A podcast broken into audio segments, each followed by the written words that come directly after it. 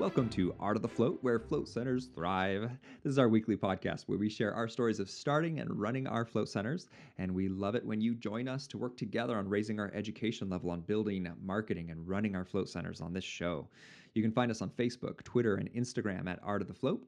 Visit artofthefloat.com to find show notes, links, and pictures from every episode. As always, I'm one of your hosts, Dylan. I own the float shop in Portland, Oregon with my wife, Sandra Kalm. And oh gosh, you know what? We don't have any co hosts here tonight. Uh, that's right. Amy and Brian are taking a much deserved break this week, and it's just me solo today. We've got the second episode or second part of the Colin episode. Some more great content there from Colin. I know he does go into the FTA on this one. Uh, he was part of that uh, discussion, so he has got some information on that, and uh, and then some stuff on Floataway and the some of their business stuff that they've got going on, some new cool stuff. I do want to take a moment and thank our Patreon subscriber, Megan Johnston, for signing up. And at the level, well, you'll be getting a thank you card in the mail as well. I hope you enjoy the pictures that are available on the Patreon page. Uh, you get access to all the ones that we've released so far. Patreon.com forward slash art of the float is where you guys want to go to check that out. Uh, October 1st, we'll be releasing the Jessica photo set. I don't know if everybody knows Jessica, but she's definitely a been part of the float industry for quite some time. She's from Hawaii, had a float center out there for quite some time, and is now working on building a new, larger float center. Uh, she's also an acupuncturist, uses bee venom for uh, for her treatments as well. Very interesting, amazing woman, and uh, it was really fun to have people coming into Portland for the float conference and actually having people in the float industry be float models for these this uh, royalty free photo shoots. So, really cool. And uh, look forward to that on October 1st. And anybody gets access to those pictures who signs up at the $10 level or higher oh, our roundtable is coming up here. We've got another roundtable, two more this year, actually. We took a break during the Float conference time, and now uh, social media marketing is the next one coming up. I believe it is on October, uh, excuse me, September 27th. And uh, this is basically about how to utilize your social media to market your brand. And you know, identifying what your brand is is something that we've covered a, a lot on the show and certainly during roundtables as well. And this is also going to talk about how to uh, conserve your energy, basically, to come up with content so that you're able to do this when you're just the only person running your business, whether it's um, blog posts and social media posts, and how to actually release all that content in an effective manner, um, come up with uh, or introduce you to software that can make a lot of sense for social media and make it easier for you and the idea of creating original content for your social media so that it's not just reposting, retweeting, copying, pasting, coming up with original content in an effective manner, including utilizing your staff, which has historically been something very scary for Amy and myself. And it really can be done and uh, can be extremely effective for you, your energy level, and for raising your business's marketing prowess. So check it out. Uh, let's see here. Before we move on, I want to also mention FloatHelm, of course. FloatHelm, the software that's built from the ground up for float centers, and you know, it's got so many features. I feel like I've I've mentioned all of them, yet only a few pop up every single time.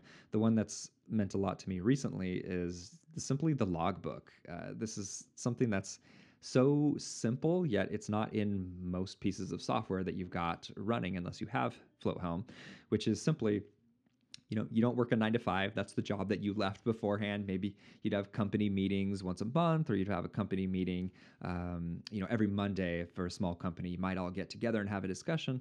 Well float centers are open for large number of hours during the daytime. Shifts are broken up for only a few people are on staff at a time. It's hard to get everybody in the room. Logbook means that you're just able to have an ongoing conversation throughout the week, throughout the weekend. Everything means um, I say something on Monday, somebody else comes in on Tuesday, they have something to add to a comment that I made.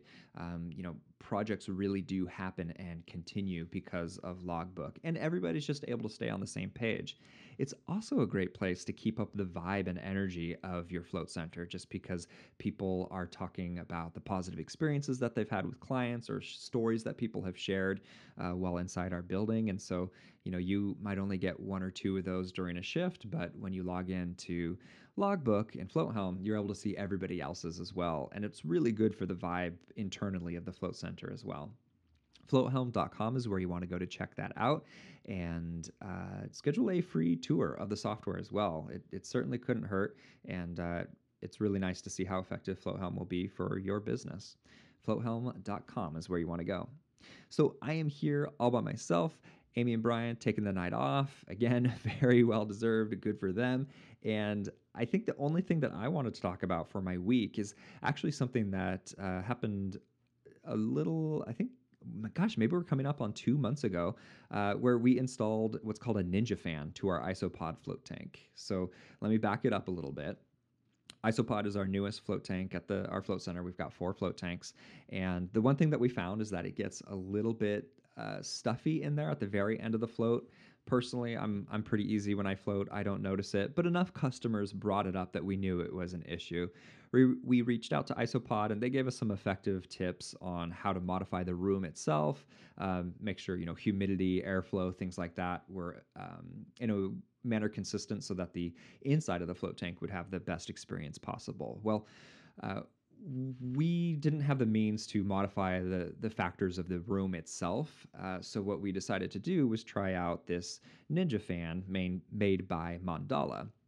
And what it is is it's a tiny little fan. Well, tiny. It's a, it's a few inches by a few inches wide, and it's almost completely silent. I mean, even when you when you plug this thing in, it's you you don't hear it running. So the idea is it pulls air out of your float tank, creating airflow with, um, excuse me, it uh, brings fresh air into the float tank, pulls humidity out, and it doesn't. I use the word flow, and I wanted to stop because what you don't feel is air blowing down onto you. You don't feel that airflow. So that's um, that's the concept. I reached out to Luke, and he had the brilliant idea of letting me try this out for free. I think I paid for shipping. I think is all at the uh, the risk of me reviewing it on uh, on the show, and so that was a little little nerve wracking for me since it's um, I, I you know there's only a few companies creating uh, float technology specifically for the float industry. So to to get something and, and have to give it a bad review definitely made me nervous, but it's something he really wanted to try. He believed in the product or believes in the product. And the good news is, I really love it. I, it's actually incredibly effective, and it's a lot simpler than I even thought it was going to be. So, uh, basically, there's this little blowhole on top of the isopod, like a little little dolphin blowhole or whale blowhole, and um, you pop out the existing grill that's in there. You pop in a tube uh, that goes to the mandala fan, and you plug it in you walk away and you don't think about it again. There's certainly a maintenance uh, protocol for it that you're supposed to use to keep it clean.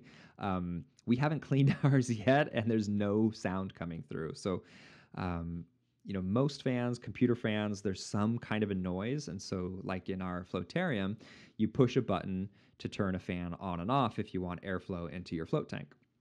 Well, um, that's all good and well, but it doesn't. Uh, you, you have to think about it. It's part of the tour. There is sound that comes in. With a Ninja fan, it's been awesome because our clients don't even know that it's there. So it's not something that has to they have to think about. It's not part of the tour. And they just have a consistent float the entire time. It's just moving enough air that again, there's not, you know, air moving across your skin and that humidity gets pulled out. So honestly, it's it's kind of brilliant. I love it it's simple, it's cheap enough that it's like a way better decision for us to do this rather than big modifications of our float rooms themselves. So uh, it's it's been awesome. Uh, to the fact to the point of we are actually going to order another one for our floatarium float tank. So like I said, there's buttons for it. It's part of the tour. Now somebody doesn't have to go, oh, it's stuffy. I should push this button. Instead, constant air being pulled out. They don't know it exists, and they get the perfect consistent float every single time. So this time I'll be putting my money where my mouth is and actually paying full price so that I can get that in floatarium because it, it just makes that much sense for us to improve the client experience. And it's at a price point where it, it's a bit of a no brainer for us. So, uh, thanks to Luke, who actually I got to meet at the Float conference too. I thought he was a really cool guy. I liked him quite a bit, him and his team. It's always nice when you're doing uh, business with people that you like. So, that was um, nice for me as well. Uh, but uh, even so, just the fact that the technology is so good um, and just really also cool that technology is being made specifically for our industry is really fun uh, to me that this, that's it's really happening. Our, our industry is arriving Uh, you know, it wouldn't uh, be fair for me not to mention, uh, I believe it's mandalafloat.com is where you want to go to take a peek at these things.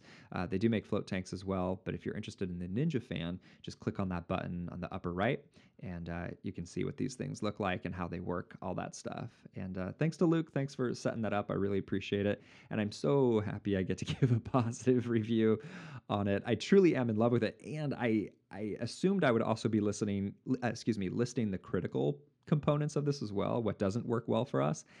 I honestly don't have any negative feedback, which uh, I, I, um, yeah, I wish I had something to say just so that you could tell that this is an honest review because it's my first time giving a, a, review of a, you know, a product that somebody has donated to us for a review. But it's great. I love it, and I encourage anybody who's having issues uh, with their float room or excuse me, float tanks humidity to to check this out or at least talk with Luke to see if it can work out for them. And it also it modifies for different uh, float tanks. Whatever you're using, there are these little modifiers that he'll send to you specific for your float tank. So it'll it'll definitely work for your float tank before it arrives at your center. You'll you'll know. I think that's all I've got. It's a little different without uh, Amy and Brian here, a little banter back and forth. Hopefully, I've been a little entertaining for you guys. I know who will entertain you is definitely Colin. He is always a pleasure to talk with. Very fun, and uh, he had no uh, no holding back. Again, in part two of our interview with Colin, again, very intelligent man, very um, good insights on the FTA, and uh, also more information on what's coming out with Floataway, what what they've been up to. So really cool, a lot to learn, and please enjoy our inter- part two of our interview with Colin.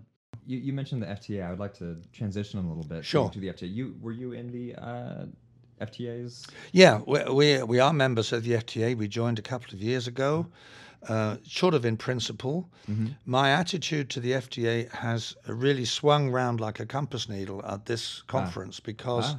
it has changed uh, dramatically, as you, you, you may have seen reported. Um, so just just I think, uh, to cover that real quick, um, yeah, there sure. was a, an FTA what would you call it? A two-hour meeting for the uh, there was members of the FTA, and then just or excuse me, well, the, um, or anybody board. who wanted to go, of yes, course. But yeah, thank you. Yeah, and uh, and it did. It got heated. There was a lot. It got heated, and we know now that the board of the FTA has increased considerably with some very significant people mm-hmm. joining mm-hmm. because I think, quite honestly, they're joining because the threat of the, of the CDC has suddenly woken everybody up that mm-hmm. actually this this could get serious. Mm-hmm. And the general view is that a a industry body such as the FTA will be listened to far more than any individual, whether they're an academic or a manufacturer or whatever. The FTA, they'll say, oh, well, this is a body of people who all have the same opinion, mm-hmm. and this is a considered, voted upon opinion. I hope it will be voted upon. Mm-hmm. The FTA really needs to um, get a secretariat together because there are lots of things that have been happening. There's no record of them. There's been votes with no record of it. No one knows what the budget is. No one knows how much money they've got. That that I mean, I think I speak for the group that was there. There's a general feeling that it it needs to up its act in those those respects, mm-hmm. but in particular, it needs to um, represent the views of the membership, increase the membership. I really do hope that uh, we all basically now support the FTA mm. and have our say. I mean, uh, I, I, don't think any organization is perfect, and the FTA board members kind of recognize that things have been going too slowly. They haven't got the tests done that are obviously required for peroxide. And I would like to see them also take on board these other psychological issues because mm. another one I'd like to mention is that a corollary of what I'm saying is that um, if a centre in the future wants to become a clinical centre, and I hope they will, I, I really believe in the hybrid kind of idea that a commercial centre could have some of its people coming for clinical reasons, being monitored mm-hmm. by clinicians or mm. researchers. Mm. Uh, oh, sure. That's where the Floataway portal comes in, cool. okay. and that that's not going to be uh, um, possible without some trained staff. And so I've I've raised the question, with, uh, and we're kind of thinking about it in background conversations. is there um, a qualification in the States right now that would be just the kind of person you'd want to have in a float center to handle anxious people? Or could it be done? I- I veer towards this view, could be done by a simple training course so that any float center operator would be able to go on a training course, I don't know, two weeks, I don't know what, and be, uh, pass a certification process. And it's to do with understanding the kind of issues that might come up if you start having anxious people wanting to float. I don't think it's, you know, I don't want to use cliches, it's not um, super difficult. I mean, we can all imagine the kind of thing. It just means having some idea of what can happen, what the right procedures. Are. For example, training people with some breathing exercises and so on before they get in the float, m- having a video that explains exactly what's going to happen to them so they feel in control of the situation, having the right equipment, which uh, I think is going to be an open float pool, uh, but I, uh, maybe not. And then having a follow up process so that someone is monitoring what's going on and can intervene if there's any sign of panic happening. Now you're you're talking about uh, clinical, but you aren't we also talking about people who are self-diagnosed? So you're saying even people. Well, exactly. are The self-diagnosed should be danger is that well? way ahead of the clinical model, which I would love to see happen, and you, you, you probably know we talked about Sweden briefly. Uh, Hmm. that, that we all went to we went to the uh, S- uh, Swedish conference. Sandra was there That's where I met. Sandra. Mm-hmm. Um, uh, Peter was there. Uh, Graham and Ashkan were Mm-hmm. there, for example. And the Swedish model is all clinical. Um, Hmm. Because of the research that was going on at the time in Karlstad University, there are many float centres per head of population, more than anywhere else in the world, and they're all referred to by doctors. So that the people in those float centres take a training course and an exam, and they're certified to be capable of doing, um, dealing with people with back pain or whatever it is. So um, I think there's a lot we could learn from that because mm. they have a curriculum. I don't think it's too onerous. I mean, there's, we're not talking about doing a two-year degree or something. Uh-huh. So, as you were saying, ahead of all that happening, which I do hope happens, and I'm hoping that we're going to supply some equipment for this. But ahead of that, we are going to get people seeing in the papers because th- these papers are going to get published. I'm sure some journalists will pick up. I wish there were more journalists at the conference, but the mm-hmm. journalists will pick this up, and we're going to see this in magazines. Wow, we can deal with some mm. PTSD. We can deal with anxiety. We can deal with veterans. You know, all this stuff that we've been talking about. It's all good news, but if people self diagnose and go into float centers and it hasn't been recognized as an issue, can you imagine how the bad news travels if one mm. person is seen to pa- be panicked by the situation mm-hmm. and that gets into the press? Mm-hmm. We don't want that. I mean, we don't want that for the individual, we don't want it for the industry. I think almost the first the first thing would just be awareness that this can happen. So if an employee awareness. does, does uh, witness this, they don't freak out themselves. I'm very happy to be able to talk about it here because we we've only really become aware of that in the last few weeks. I mean, talking to Debbie, and it's only hmm. happened. I bet there has not been such an incident in the many years of floating experience because normally, anxious person would just not come to a float center hmm. because and, and did you ever tell us what exactly happened? What uh, you know, did did the did the person scream from the room? Did they come running out? What what actually happened? because Debbie knows what she's doing, mm-hmm. she recognized the symptoms of a person who is panicking. Before they got into before the the, water. This is not panicking after they got in the water. Mm-hmm. The, the, I, no, I can't say there's evidence, but we might suppose that if they manage to get into the water, they're going to feel okay, and, mm-hmm. it's gonna, and it's going to be good. The problem is that they brought themselves with some kind of effort to the float center, mm-hmm. and then suddenly they realize, rather like going on stage or something, you know, it ah. sounds like a nice idea, and then you then you realize as you walk, you you're getting the symptoms that Justin described very well. You know, your heart starts beating, your mouth goes dry, and this will happen to an anxious person as they get closer to taking their clothes off, and they suddenly think, "I can't do this." Mm-hmm. Now, the person helping them through it, first of all, they should have had some induction, which all would we all would hope would be true of any first-time floater, of what to expect and to maybe some breathing exercises to get into the mood of the thing and to explain what control they have and that they don't have to stay in the water longer than they want to, you know, all that kind of stuff into the solution, I meant to say. Um, I don't think it's a huge deal that we all take on board that this is a real issue that's going to happen. And we all really, I feel, want to welcome these people. I mean, what could be better than to feel a person whose life is blighted by anxiety coming out of a float session and saying, I've got my life back? Mm-hmm. I mean, mm-hmm. that's tear jerking stuff, isn't it? Yeah. And it makes my, it, it gets me emotional just thinking about it. We don't want to stop those people. We don't, we don't want to say, we don't want anxious people in here, quite the reverse. Mm-hmm. We want to have all those people with PTSD, we want the veterans. Uh, I'm very happy that you know Gary Ferguson is doing his thing, mm-hmm. and he's going to increase the number of float tanks who are positively identifying veterans.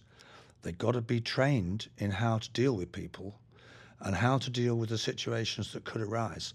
And I would like to start that conversation. I'm not qualified as a psychologist mm-hmm. to take it any further than that, mm-hmm. but to mm-hmm. say that it's been reported to me, I'm worried about it. Mm-hmm. I think that that's where we should be putting our public health hat, mm. thinking hats on and saying, how are we going to deal with it? Well, outside of regulation, I do you're just speaking about something I'm very passionate about. How we bring people into the float and how we Absolutely. make them comfortable is something that right. has always meant a lot to me. And we have brought we brought a friend floating years ago uh, who, during their introduction, which was not at our business, I will point that out, uh, they were told that the float tank they were getting to was haunted. Uh, so I mean that I think would be the exact opposite end of, of being very careful about how you're bringing somebody in. I think that was a very sloppy, uh, un- insensitive Absolutely. way, to, way to do it. And just like how the readings on if somebody has extreme high anxiety, they can get extreme benefits. I think we can have right. the same impact with how we're bringing somebody in. We can bring them closer to that kind of zero level if they're if they're uh, maybe I shouldn't run with, with, run with that analogy too much, but what I what I mean to say is just that we can have an impact when somebody's coming in by really painting their float into a negative 90 minutes or into a positive 90 minutes, and it's uh, Yes, it's something we all need to be putting attention onto. And, and like you said, if we can further that discussion further with psychologists and people who deal with uh, those who do suffer from anxiety, right. then then we can really come up with a structure that we can uniformly agree on. These are um, things, either best practices or even take it even further, as I think perhaps you're proposing someday. You are certified and you well, know how to. Absolutely, I, I, feel that I have to come off the fence of the issue of um, the idea that um, floating is an experience and that you shouldn't try to tell people what to expect. You should just let them experience mm-hmm. what they experience. Mm-hmm. And I can see the argument for that, but I think that's the argument for what we are calling normal people. Hmm. You know, who may I, not, I would, you know, normal's a spectrum. I think you and I might be more on the same page than, but, than uh, you but might know. I feel that uh, I have to come off the fence and think, no, actually, you do need induction. Um, there's obviously the danger you're trying to put a positive um, propaganda into people's heads that they're going to get something out. And we certainly should never promise things that we can't deliver. That's been made clear. You know, we, we, we're never talking about anything more than see what happens to you, whether you mm-hmm. like it, and all those kind of things. But I do think we have got to think about the preparation in terms of the breathing, as I've said, mm a video probably we we've been very bad i must say at preparing these kind of videos. We keep talking about it. Now we really must do it. I, I know video that, is good for for it being exactly take people through what's going to happen to them so that they can calm down in advance if mm. they are anxious personally not a fan of video. Just so you know, I I love the the one on one, and I love our employees having those one on one discussions right. with people. Well, personally. I mean, and absolutely, but, I know that you do a fantastic job, and I'm certainly not implying any criticism of this centre. No, I, but I have seen centres where they do kind of take the attitude: the float room's over there. Yes. Absolutely. Make sure you read the thing, the the waiver that we're handing you and signing because we, we don't want to be sued, mm-hmm. and that's it. There's no real empathy going on. Right. There's there's no talking down, and there's no uh, what's the word arbitrage of, of looking at someone and recognizing actually this person is mm. a bit. Uh, we need to ask a few more questions. This person looks anxious. Mm-hmm. This person looks very red in the face. Mm-hmm. They're breathing heavily. They are not or they're avoiding eye contact. Lots, yeah, avoiding eye you know, contact. and I mean, I, again, I'm not a psychologist. These things need to be done as a protocol by the right people, but it it's only really a checklist for tra- so Mm-hmm. that your, the staff welcoming people will say just as you would if someone comes in rolling drunk, you're going to say, okay, th th you, you're not coming in our float tank. Mhm. Just educating But equally, if someone is clearly anxious, we should be saying, uh, "We'd like to talk a bit before you go in, and you, I'd like you to watch this video." you know, going for back, example. going back to the idea of kind of programming people beforehand, I think Glenn and Lee have been very clear about doing as little of that as possible. Yeah, I know that's their view from John Lilly, mm-hmm. and you I, I- know, I, personally disagree with. yeah. I do. I had, I had, I, I, I took on board what they said, and I think, well, let me think about that because I certainly went into a floating with absolutely no. Hmm. Nobody telling me what to expect. I mm-hmm. mean, that's my first experience way over in London. I paid my money, and they said the float tank's over there, literally. And then what now, happens if you get salt in your eyes? Now, well, you Even know, I, like that. I, I didn't empathize with anybody who thought that was a scary experience because I couldn't see that getting into water was Right, scary. right. Mm-hmm. All those things.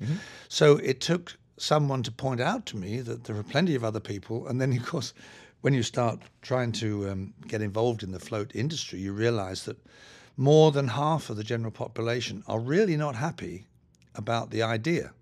You get this thing Getting saying, "Oh, I'm not sure you'll get me in there," you know. Uh, the the word claustrophobia, which is not um, you know it's not clinically true, but they use the word. Mm.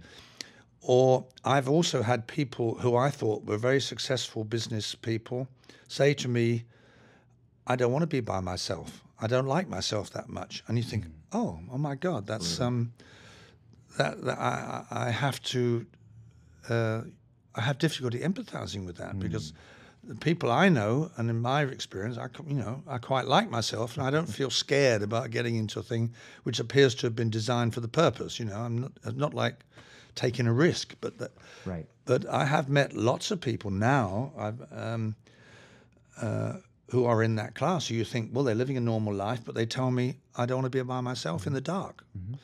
So those are the very people, of course, who we think are going to get the most benefit Right. if we can get them in the float tank. tank. 'em in. Mhm. And um, and it's rather wonderful if the float tank can be of such wonderful assistance to those people that I can't. I, I think I'm confident to say that's more than half the population are in that class, Mm-hmm. who we normally are never going to see in a float center because they just wouldn't go. Yeah. You give them a gift of a float, they won't come. Yeah. Yeah. Uh, But so- maybe if they have enough, you know, support and encouragement, then maybe they'll say, "Oh, actually, well, I'll try it." Mm-hmm. And certainly, if the doctor says, "I think it might help you in your situation and get you off your pain meds or whatever it is," wouldn't that be wonderful? Uh, so I, giving an intro, I like to cover physical and physiological things that have been measured through research and Right. um, more the mental, emotional, spiritual portion. I like to, depending on who the person is, talk a little bit about that. And usually, it, I, I try to use my own anecdotal Of course, yeah. pieces in there. Do you feel like that's okay to go that far, or do you think it should be reeled back and maybe just some of the physical, physiological, and leave the mental, emotional portion to themselves? Like as far as just programming the experience. Ah, well, I guess I think you're pushing me into an expert opinion, and I, I, Oh, I'm, no, just a I'm, personal. You don't- I'm, uh, all I can do is report what I am hearing from very good people like Tom Fine and Justin Okay. Feinstein. Debbie Worthington has a um, psychology qualification, Hmm. Okay. and I think what we're talking about is training people to recognize the signs. That must be the first thing, to be a little bit more aware that some people coming in, you might pick up signs that they are actually a bit anxious and need just that extra bit of care before you just say, "Go- over there and get in the float tank. Okay. And uh, then I think people should be aware, like a first aider would be aware. I mean, years ago, we went through all this. Um, you know, what do you do if someone is seriously ill in the float tank? I mean, you actually do have to have protocols. Fortunately, that's extraordinarily rare uh, event. But when we talk about mental health, it's actually an area which I think in physical health, for example, you're extremely unlikely to have somebody uh, get a, uh, some kind of serious physical condition in the float tank because they're relaxed after all. I mean, what would you expect? We all know the biggest risk is slipping, and that we must take attention that people don't slip when they're getting out, when they're wet and everything. That's the biggest risk area. But now we, we talk about people who may be anxious, PTSD. We need to think in advance what do we do if this person gets to this point and panics? Well, A, we don't want them running in the street, right? Mm-hmm. We want to talk them down and know the right words to say mm. to calm them back down again so that they're back in control of themselves. And I, as far as I understand, that's exactly what's possible. I mean, not talking about screaming hysteria. We're talking about someone who's suddenly, you know, I'm not sure I can do this. Just as they might do if you try and get them to stand on the stage and do karaoke. You know, they might think it's a good idea in the audience, and then as you know, when the mic comes along, they freeze up. That happens to me. So I mean, it's perhaps you know, it's being aware, isn't it? And uh, I do feel it's something we have to pay attention to. I'm sure all the good float centres are doing that right now. But it's a little bit some- more. You know, it's just yeah, one think what you're one more Mm-hmm. one more plus on the checklist. I think. Um, I want to be respectful of your time. Thank you so much for what you've been, everything that you've shared so far. I really appreciate it. But I, I do want to get into a few things just about yourself and your business before we go too. Okay. Um, and are you willing to talk about that? yeah, I try to remember. Um, th- yeah, th- there are a few things. One, I was actually a little bit confused about that I want to ask you about, which is um, during your presentation, you talked about a, a software Yes. that that you will be releasing. I don't think it's it's active yet. I No, it isn't. A Floataway portal. Well, we're, Portal. What, what is that for, and who's using? that? Okay, well, uh, uh, the story is that we, we, of course, have been involved in the research Right. at LIBR. And we learnt a lot of that about um, data monitoring, data logging, Oh, sure. um, and having more sensors than we currently have in temperature and humidity and airflow. And because of my personal interest, I want to steer Floataway towards the clinical model, maybe the hybrid model, because it's very interesting. I find, I find the research interesting, and I find the possibility that we could be moving into uh, a hospital situation where hospitals are deciding to use floating for research or for clinical. You know, we, we heard at the conference people looking at the eating disorders programs, um, the veterans, of course. So um, we have to think, right, what do we have to do to do that? And the answer is you need hardware and software because we're entering the um, Internet of Things, the IoT, Internet of Things. If you're, you're, you're therefore, you're putting data out, you're putting maybe booking information, you're putting management information, you're, you're putting information about what happened in a particular float Right. into the internet. If you do that, you've got to talk about encryption. Right, right. You cannot do that casually. The encryption has to be of the highest possible standard, and that's what we're taking advice on, and we think we're going in the right direction. Um, we also want to be able to interface with this uh, very clever equipment, such as Ricardo's EEG equipment. That has a very special technical need, which uh, is far from trivial. I mean, his o- program already is far from trivial, and then integrating that with a data logging system on a float tank um, is a challenge. Well, that's that's what we do. You know, it's an engineering challenge. I've got some very good people back in England working on it right now. We're going to be talking to Ricardo about it to include that part, which is the low the low power blue, um, Bluetooth aspect. So. So what that's about is that we have to do some hardware because we need much more capability to take many, many inputs, Right. temperatures. One of the things that, uh, sorry to interrupt you, yeah. Oh, so, so that gets all logged. Yeah. Uh, now, if that's in a clinical situation, obviously that, that person's never going to see those numbers again. But if we talk about um, hybrid, like you mentioned, if I have somebody floating at the float shop, they have all those sensors going, they have the Neuroverse EEG meter on their forehead, are they going to have the ability to Yeah, log in and look because at their the, the concept there for hybrid is that you, you can't imagine that you're going to have a doctor in your float center. Mm-hmm. The, the whole idea of hybrid is that the clinician or the researcher is somewhere else in the world, Cool. anywhere else in the world for that matter.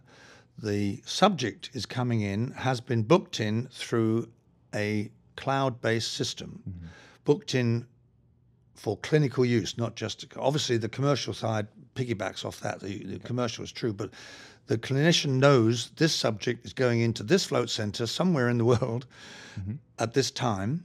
If he wants to, he can monitor the progress of that. He might be able to, he or she might be able to talk to the person advanced, as with the very subject we just discussed, mm.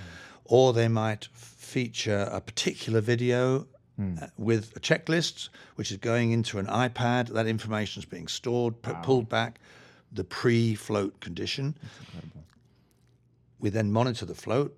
We know airflows, temperatures, and things, all the routine stuff, which I must say, I was amazed when we started data logging at LIBR. We thought, well, it's going to be pretty boring. It's a constant temperature. Mm. But of course, it, it isn't constant, it's changing. Mm. And it's amazing how much you can infer from a very simple temperature measurement or a humidity measurement. Because we, we hadn't really realized, you know, if you measure humidity in the room, when the shower goes on, mm-hmm. it instantly goes to 100% humidity. Hmm.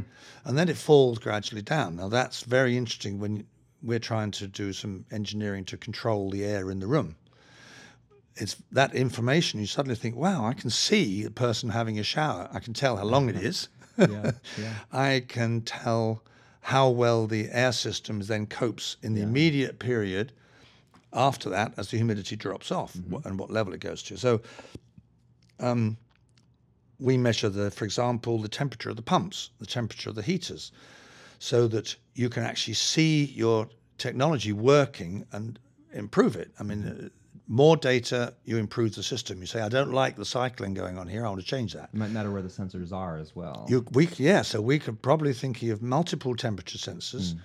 which is technically trivial as long as you can handle it. As long as you can do the data logging, mm-hmm. there's no real limit to how much of that data you can c- cover, and you sure. uh, you can do clever things with it. You can, for example, you can see just from the pump temperature if the filter's getting blocked because the pump oh, works harder. Nice. And you see it on the temperature profile. I mean, it's so subtle, but actually, if you then started to automate that with an algorithm, you could actually have a program that would say, "Oh, you realize the pump's running a bit warm. You probably should change the filter." You know. Yeah. I mean, the product that you talked about, the air, yeah. pulls pulls air in, and I think um, another new product.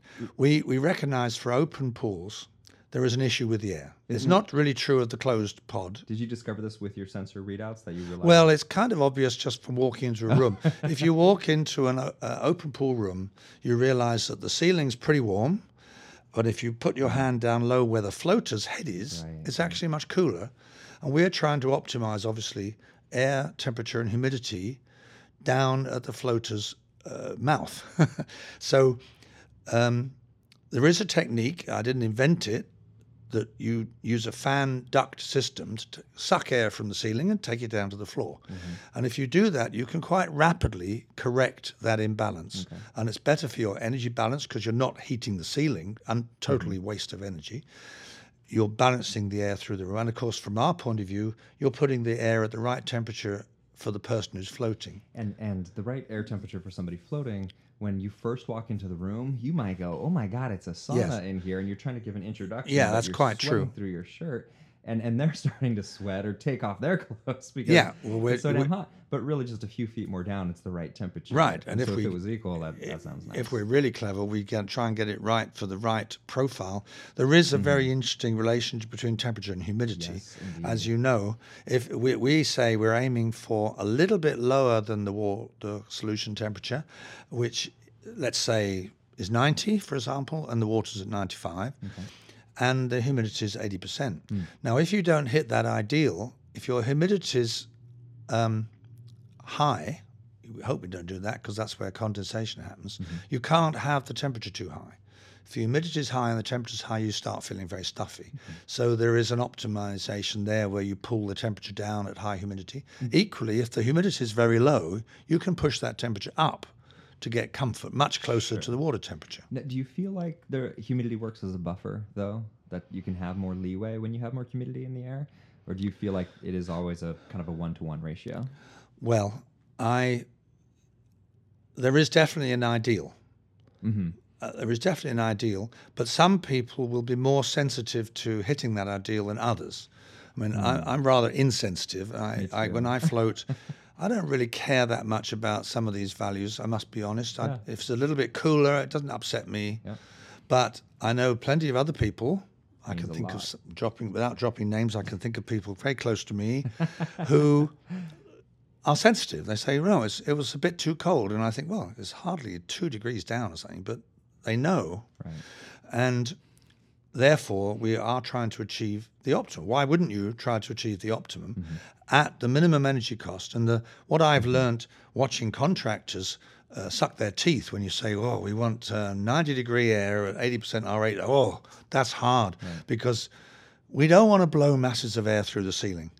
We want silent air heating, Yes, which is very easy to achieve and it isn't expensive and then we want to make sure that air comes down. So what I did was make a corner unit, which uh, it's a stainless steel um, device that Turns out closes off a corner, turns it into a duct.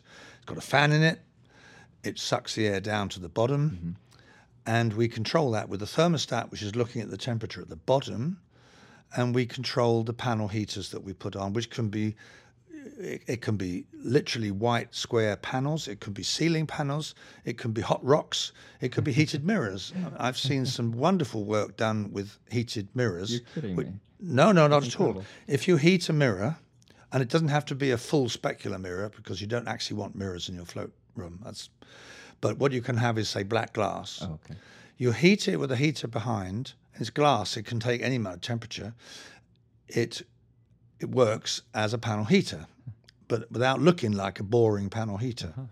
So, uh, or you can have a hot rock in the corner of the room, a nice big, nice big boulder, or one of those nice um, salt lamps, but heated with a heater. It can give a surprising amount of heat because you the total heat going in is what counts. You don't need kilowatts of heat, of air heating. Uh, the water's already trying very hard to heat the air, Right. but it'll it's heating the air at the same time as creating 100% humidity. So you've got to ventilate. So you've got to have some airflow, and you but you don't need much airflow. You you, you want to suck the hot air down and then pull in a little bit of clean air to keep the humidity down to 80%. Well, as somebody with an open float tank, I'm interested. I- Right. I, hate to make this a, a commercial, but do you have a price tag on that? Because I'm genuinely Um, interested. well, you've caught me out there because Okay. one of the things we wanted to do at the conference is to see what people's reaction was to Ah, prices. Oh. What I'm thinking is that the full system with a fan and a controller and panel heaters will be around thousand dollars. okay. And- and But we it could be less. If we sell a lot of them, it'll be less. Sure. I guess we'll know how many you sell. Uh, Right. And and the other thing that I found really fun at this conference was your was your inflatable float tank. That Ah, the pop-up float. Well, the story there is that we've gone in half and half with uh, Peter, Peter Marsh, who has um, been in the float business longer than I have. And he's been nursing the idea of an inflatable float tank, as others have, I think, for a while, until we found this material, which is called double wall fabric.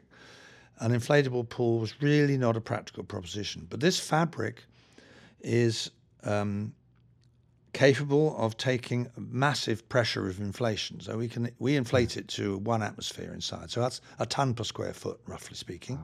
That's a lot of pressure in there. So it turns the fabric into a very rigid structure. So when we build uh, a pod, which was where most of the interest was in our complete pod, the, the, what we've done that's clever there is curve it, and we curve it just enough to make it feasible, and you know, and to make it work. And we had to do a few tricks of the trade with our suppliers to actually get it to achieve that. So we've been working on that quite a while, but we, I think we've done it. I think it's, I think it's a feasible thing.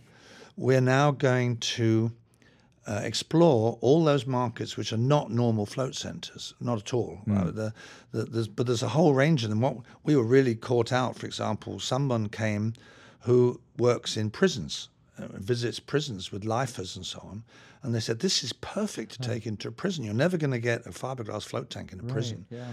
but you could do real good for people. we hadn't thought of that one, but we had thought of obviously the floating at home market because this is it's not going to be super cheap. We're not trying to be cheap, but it's cheaper And the great thing is that you can really carry this anywhere into a basement, into an attic, into a garage, because it. comes in a bag which is not bigger than a sports bag, Uh-huh. and you just inflate it with a hand pump. Oh, is that right? And then the rest of it called water. You know, you need water. We can heat the water with a standard technical pack. And and, And you need how- salt. How does the heating work? Do you have heaters underneath it, or is that inline heating? We're at the moment we're doing inline heating, Okay, that makes but I am right now looking at the technology of um, making heaters that will work underneath. Mm-hmm. And the issue there is that we have to be absolutely sure those heaters don't turn on when there's no water. I don't. I Oh. don't think that's insuperable. I mean, we do that already, but I mean, we don't want to add too much cost. So we want to be Mm. able to absolutely detect that it's empty and not have the heaters come on. And also, I am uh, very anxious that the heaters. Uh, I never want to have anyone tell me they got an electrical shock in my float tank. Right. So I've always gone for totally grounded metal plates surrounding the heaters. I'm not in favor of simple heaters under float tanks. I, I think you're just waiting for a disaster. As soon as you have a metal plate which is grounded, you can be sure that even if uh, the, the the whole thing is compromised and the water rushes out, you're on a grounded plate. There is no way you're going to get electrical shock. So it's basically safe. Okay. And um, so we're looking at whether we can do that. Where where are the uh, filtration points of con? Like, where's it pulling the water out and putting it in? I didn't see any. We have to do a little trick. Uh, so we don't want to have penetration of the skin under Mm-hmm. the water.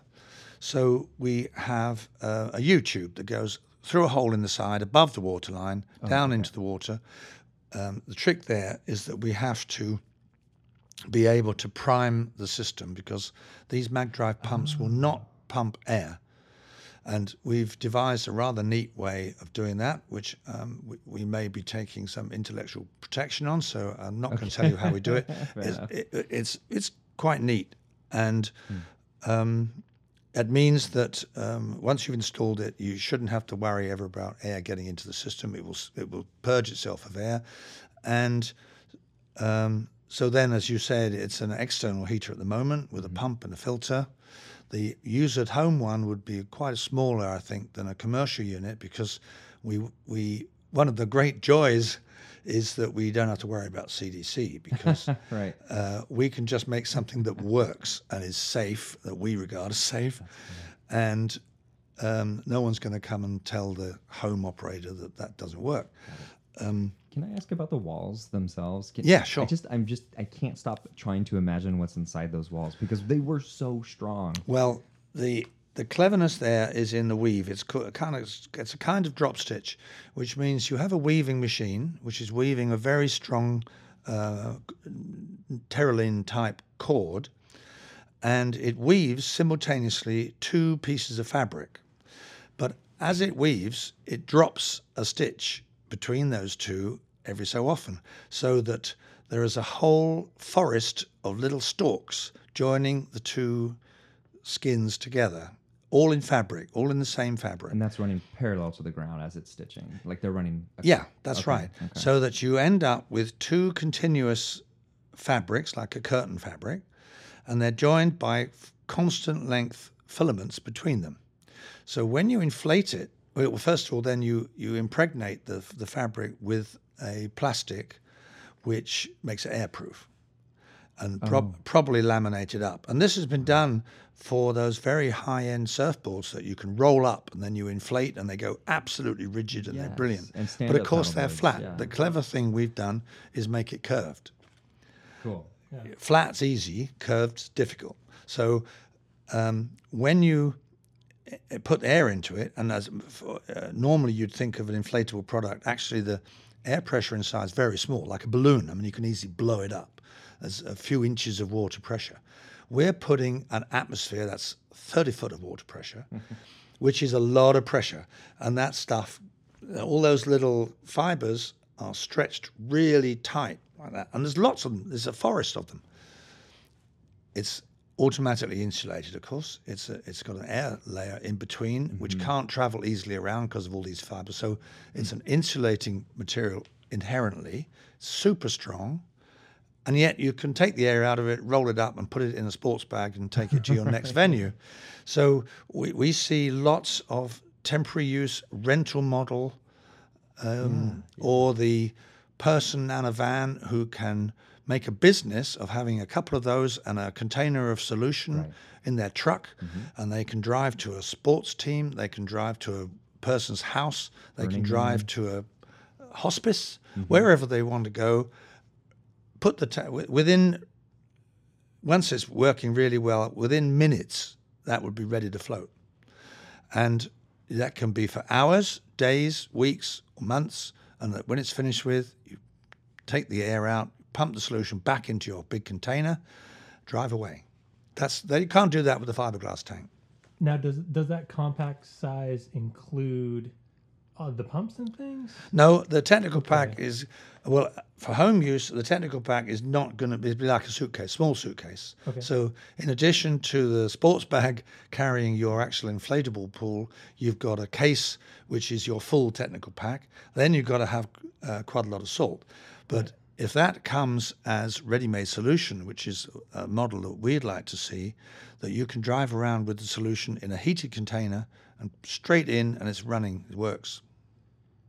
And have you have you tested the the long term durability of this fabric on absolutely on not salt water? Absolutely not. Uh, what we my have, assumption, my assumption is that it'll be okay because we have all these, you know, inflatable stand-up paddle boards, um, etc. And they work those, pretty those well.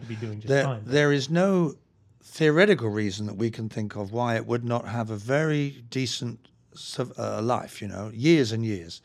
There's no. I don't see any reason why uh, Epsom salt solution, including the disinfectants that we've been talking about and we're used to, I don't think any of them will cause deterioration. Mm. Uh, but fair question. Of course, we've only just made the thing. Mm. Um, what we we're not selling them right now. We brought them to the show to see what people thought. We had fantastic reaction. I mean, people want this thing, cool. and we're now going to do all those things. We're going to float mm. in it, of course. We're going to watch what happens for cleaning the product to make sure it's oh, easy to clean. Mm-hmm. We're making sure that um, there isn't any obvious degradation. We'll we'll do kind of uh, severity tests with uh, with everything we can think of that w- might get put into it, including the chlorine. Chlorine is probably the most aggressive thing we could do, mm-hmm. uh, but we've been using chlorine with the same kind of um, materials, uh, flexible. They're not simple PVCs; they're uh, highly polymerized PVCs. So they're very strong fabrics, just like used on surfboards, and they can take salt water. And I, I can't see that they would have any immediate reason why would it wouldn't work, but we'll we'll have to test it, and then we'll offer it for sale, and then our customers will test it, and if we we'll obviously have to grow organically into checking all those features out because we really do believe in product development. You don't always get things right first time, sure. but we're always committed to putting everything right as it happens. If there's anything I've learned about your company is you are going to continually innovate and improve on the product. Well, that's actually the only thing we're interested in. I mean, as you can tell, you know, I don't care about people. I only want to make the products right. But the um, uh, so I mean, I think we're guilty of trying to have too many products. We do too much. But this is a very exciting development. I, I think it's going to. Several people have said, you know, this is a game changer. This mm. is how all new markets. How exciting! Congratulations. I think it's exciting, and thank you very much for giving me the chance to talk about it. Absolutely. Is there anything else you want to share before we wrap up this this episode? Well, I'd just like to share that I really enjoyed the conference, probably more than any conference before. We've the Float family of people that we know really quite well now is yeah. so rewarding. I think it's such a lovely business to be in, and uh, we love every minute of it. Lovely. I would echo that sentiment. Lovely. Thank you again. Okay. Thanks, Thank you. Again, that was part two of our interview with Colin Stanwell Smith. Thank you so much to Colin, uh, to Jenny for allowing him to steal him away for over an hour, and uh, of course to Floataway. Thank you guys so much. Uh, I think the only things I would like to just wrap up with is uh, as always. Um, oh, Anna is now Anna is an employee at the Float Shop is taking over show notes. Uh, sometimes I'm oscillating between Emily and Anna. Now it is official. Anna is taking over uh, the show notes. So thank you, Anna, so much, and Emily, thank you so much for gosh year year and a half of of doing show notes. Really genuinely appreciate that. And uh, beyond that, um, thanks to everybody who's supporting us on Amazon. Uh, if you go to the products page, one of the first things you'll see is a link to Amazon. If you bookmark that anytime that you go shopping, it helps support us. So thank you so much. Really appreciate that.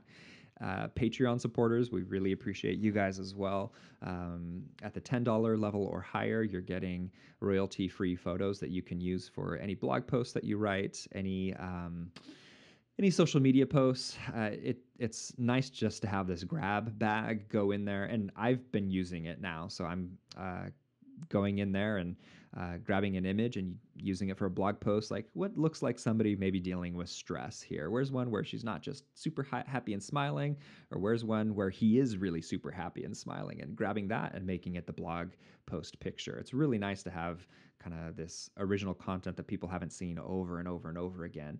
And we'll just keep uh, releasing these every month. Sometimes there's two a month, little little bonus sets. And uh, yeah, it's been fun, and I love that I'm utilizing it as well. Uh, patreon.com forward slash art of the float is where you want to go to check that out. Also, I should mention that we're available for consulting as well. If you'd like some assistance in setting up your business, um, planning your business, the ideas of soundproofing, construction, all that stuff, if it seems a little overwhelming and you'd like some one on one guidance for your situation, I recommend consulting to everybody. If it's me, I think that's awesome, but I encourage everybody who's starting a float center to have somebody uh, helping, if not guide them through it, hold their hand a little bit and and uh, go through it with the insights that other people have had through opening their float center.